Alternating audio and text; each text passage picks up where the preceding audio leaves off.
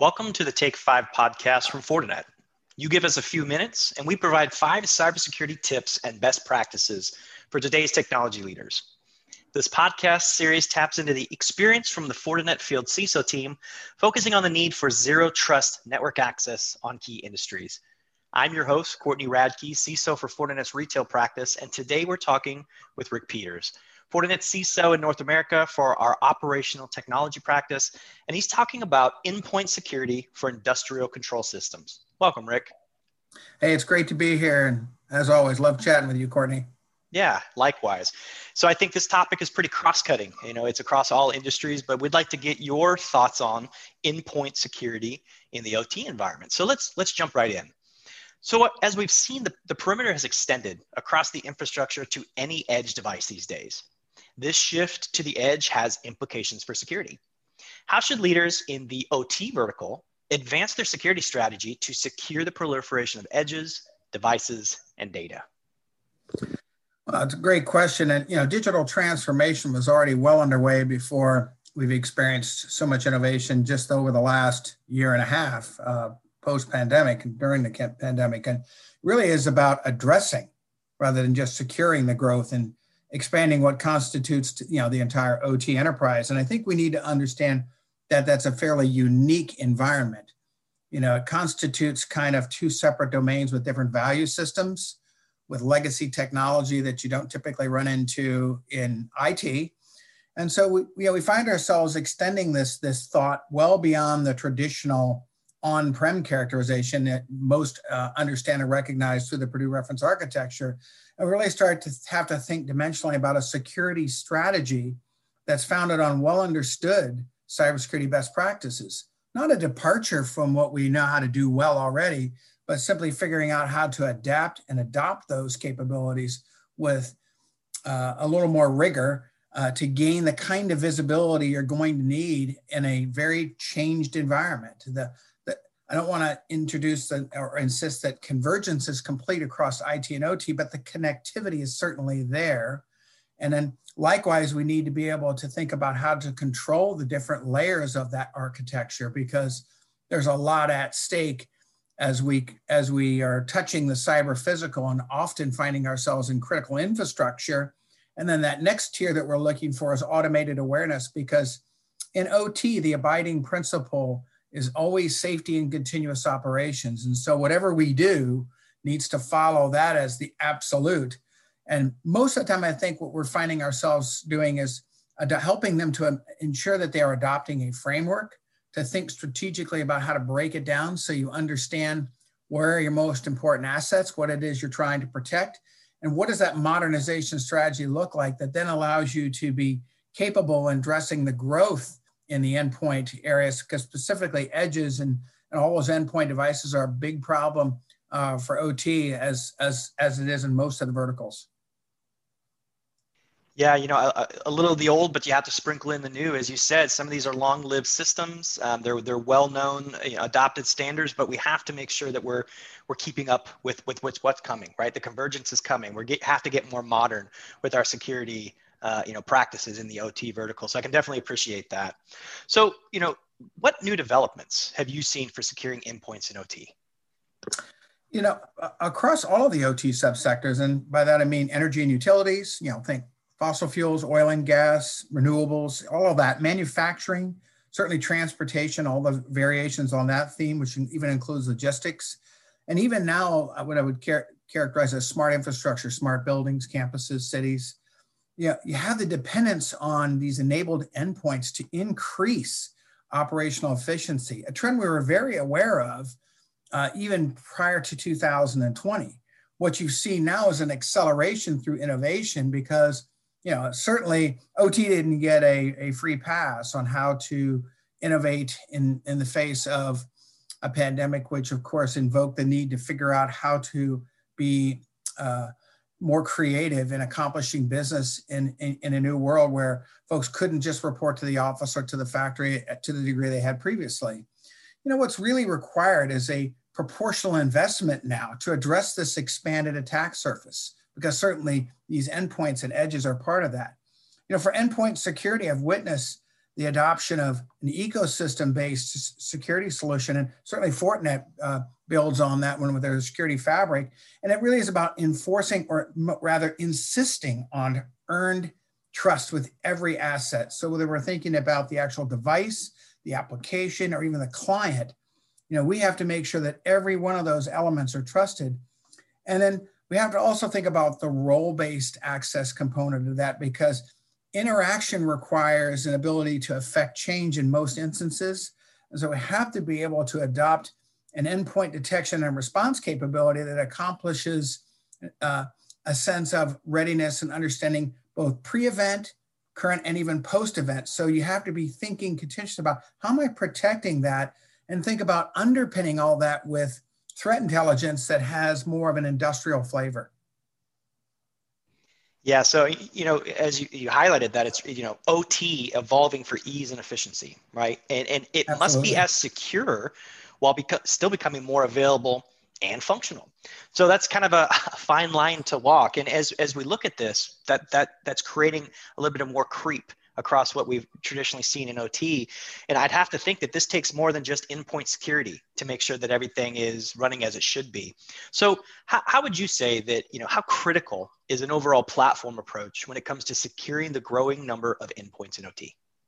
Uh, I, I think it's essential, right? It gives you a baseline from which to work. And I think if you're, whether you're engaging the executive or the operators, you know, the subject matter experts that are responsible and charged for keeping the system running, You're, you're earning that trust, but then you're helping to articulate, what does that broad landscape look like? If you were to use the NIST cybersecurity framework, for example, you can think about a continuous trust assessment that takes you from the identification to protection, detection, response, and even recovery. And each of those elements can then be broken down, allows you to understand your level of readiness. And I think that's important when we talk about cybersecurity maturity, right? It is the protection of, of those assets, but then it t- take it one degree beyond that, and start thinking about the elements that truly matter to the O T system owner. You know, speed uh, and understanding what's going on is always important. So if you're going to integrate security into their environments, regardless of which layer across the framework or the enterprise, you have to be able to do it very transparently. By that, we mean not in introducing latency into that decision process, because that infers cost. That's, that's a foul in O T. Likewise, you have to be able to scale.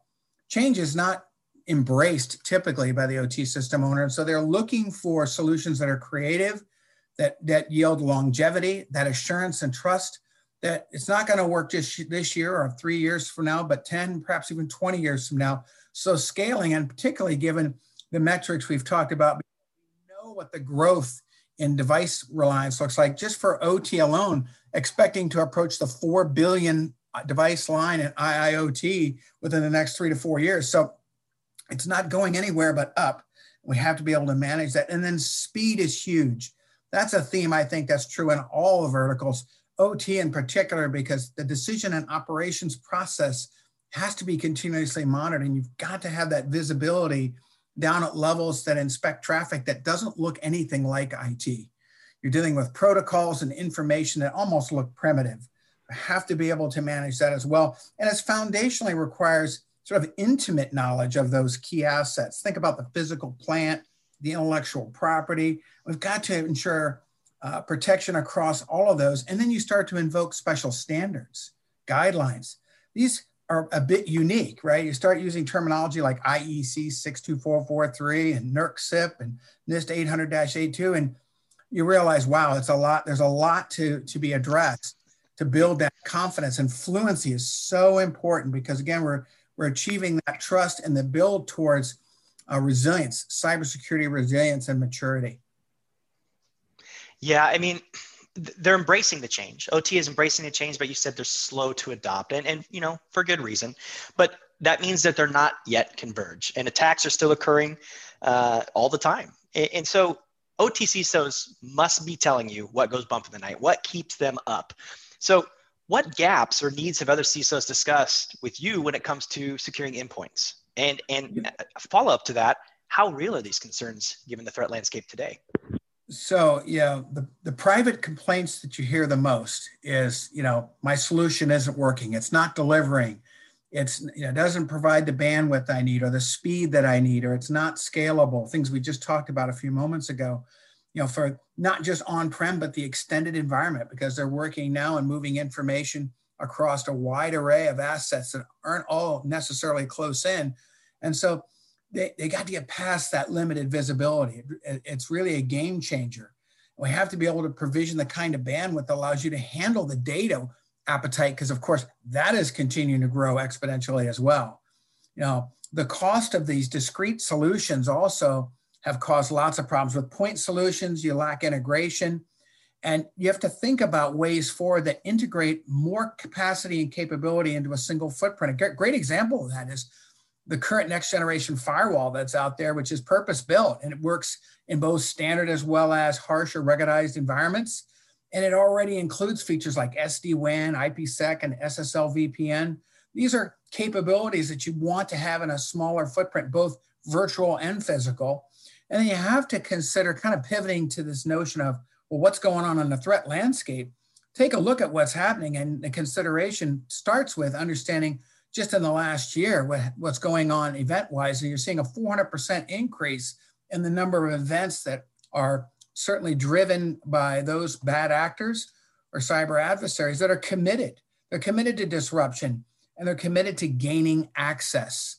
That is the key in almost every single instance. Get on target, gain access, start that strategy or that campaign to disrupting business. And so our momentum in thinking about, again, the ecosystem solution is to pivot and think from the inside out. Address or consider that you've already been breached, and behave and acknowledge that process by building in those best cybersecurity practices that allow you to be resilient and recognize any kind of behavior, whether it's driven or motivated by an adversary or by failure of equipment or a sequence of errors by a trusted employee. Any of those constitutes a problem that I have to be able to address before it creates a loss in revenue or a loss in production, or worse, an unsafe environment, because that's top of mind every time in O T. Yeah, absolutely. And I, and I, and I like that when you say, you know, act like you've already been breached. As, as we talk about it all the time, it's it's not what happens, it's how long has it been happening and you didn't know about it. What was the downstream damage uh, that it did to that environment? So as we kind of look to wrap this up, you know, a, li- a little bit, I, I, I would ask you, you know, to, as a C I S O, right, how would you advise your peers when it comes to securing the evolution of IoT devices and five G going forward, knowing that you there are four billion IoT devices that have, you know, come online? So that's that's a great question. It's timely. Um, yeah, it, we can start by saying, hey, recognize that the Industry four point oh, which many in the business are aware of, equates to much faster adoption of emerging technologies. That's all about delivering greater data, actionable intelligence. But let's forecast beyond today to ensure that our solution adoption will scale and mature for decades. We've kind of talked about that. It was interesting. I had the chance yesterday to participate in a five G focus, uh, focused forum. And I had a chance to listen to leaders really talk about what's important in that space. It was very interesting. Coverage, performance, security, all top of mind. The confluence of capability with the desire to achieve all of that with low latency and the ability to be agile. I used the term cut the cord. I love that because it was within, for, for instance, manufacturing, it's your ability to be agile and flexible without having to stop operations to be able to pivot your business based on data that allowed you to be efficient or operationally efficient in the first place. So it's great stuff. But under all of this, and the abiding term that came out again and again, even with these leaders, was safety's always first, guys. We want to be able to move forward smartly. We want to be able to modernize and take advantage of all of the innovation and technologies to include five G. But underneath all of that is this absolution of being safe and running continuous operations. And so that's our abiding way to build the trust with the partners and, and our clients. And I think it's the prescriptive way to think about it, not just now, but in the years to come. Yeah, we always say that, you know, security definitely comes first. And, and, and in the IoT industry, it's it's nice to hear that every time the abiding principle was we need to make sure that everything is safe, safety first. And that's that's absolutely critical because we're, we're going to see five G continue to creep up. Over the next five years, it's going to be prevalent across all industries. So we better be ready.